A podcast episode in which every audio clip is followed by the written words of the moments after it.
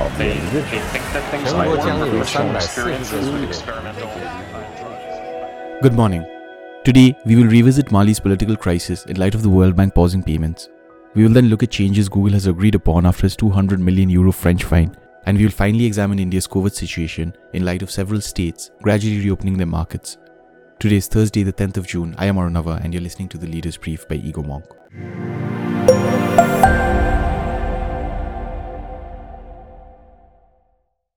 Last week, the World Bank announced it had temporarily paused payments to operations in Mali after the military orchestrated a second coup in less than a year. The West African nation has been under political crisis since August last year, witnessing two coups in a span of nine months. President Ibrahim Boubacar Keita was removed from power by the country's military, who received strong support from the country's civilians. However, global powers condemned the incident and placed the country under several sanctions. Months later, the country's military orchestrated another coup, this time detaining interim President Ba Ndaw and Prime Minister Mokhtar Ouane. The country has been under immense international pressure to restore civilian rule, but the military has done little to achieve the same. Assimi Goïta, the 38 year old colonel who led the August coup, was declared president last Friday, having served as vice president under Ndaw. Among international bodies, the Economic Community of West African States, or ECOWAS, for the second time suspended Mali from the 15 member body, freezing all aid passing through its borders. Despite its small economy, Mali is of immense strategic importance to Western powers. The West African country has been struggling since the 2012 Tuareg coup and continues to with the help of Western forces battle insurgents in the region. The World Bank said that it is monitoring the situation in Mali and will continue to pressure the military to restore civilian rule. Notably, the freeze of funds came after Mali's top security ally France announced it was suspending joint operations with Malian troops. Mr. Goïta is expected to lead the country until the next presidential elections are held early next year. Moving on to some news from the tech world, US tech giant Google announced it would make a series of changes to its advertising technology after being fined 220 million euros, or approximately $268 million in France, for abusing its dominant position in online advertising.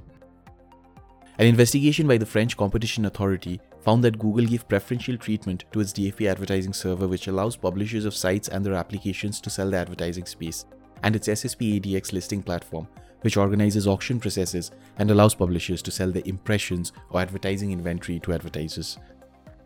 Stating that Google's practices penalized competition in the emerging online advertising market and allowed Google to increase its dominant position, President of the French Competition Authority, Isabelle de Silva, said the decision to find the tech giant is the first in the world to quote, look at the complex algorithmic auction processes by which online advertising display operates. Google has agreed to pay the fine and said it remains committed to working proactively with regulators everywhere to make improvements to their products. In a blog post early this week, Google wrote that as part of an overall resolution of the FCA's investigation, they have agreed on a set of commitments to make it easier for publishers to make use of data and use their tools with other ad technologies. The blog post read, quote, We'll be testing and developing these changes over the coming months before rolling them out more broadly, including some globally. End quote. Ms. De Silva said that the fine, along with Google's commitment to changing its practices, will make it possible to re establish a level playing field for all players and the ability for publishers to make the most of their advertising space. It should be mentioned that in the last few years, European countries have targeted US tech firms for their dominant position and alleged anti competitive practices in the digital advertising space. Google is facing a separate investigation in Germany where the country's competition watchdog is examining whether contracts for news publishers using Google's news showcase included, quote, unreasonable conditions. Facebook too is facing an antitrust probe from regulators in the United Kingdom and the European Union. Moving on to some pandemic related news, India, which till a few months ago had become the COVID epicenter in the world, averaging over 400,000 daily cases, appears to have finally contained the Delta variant. While the country still recorded over 90,000 cases and 2,000 deaths yesterday, a rapid vaccination drive, one of the biggest in the world, is gradually allowing Indian cities to open up. It should be noted that since the end of April, a second COVID wave had crippled the Indian economy as several states had to impose strict lockdown measures to cut the COVID chain. According to data released by the Government of India last month, the lockdowns had seen India's factory output fall significantly.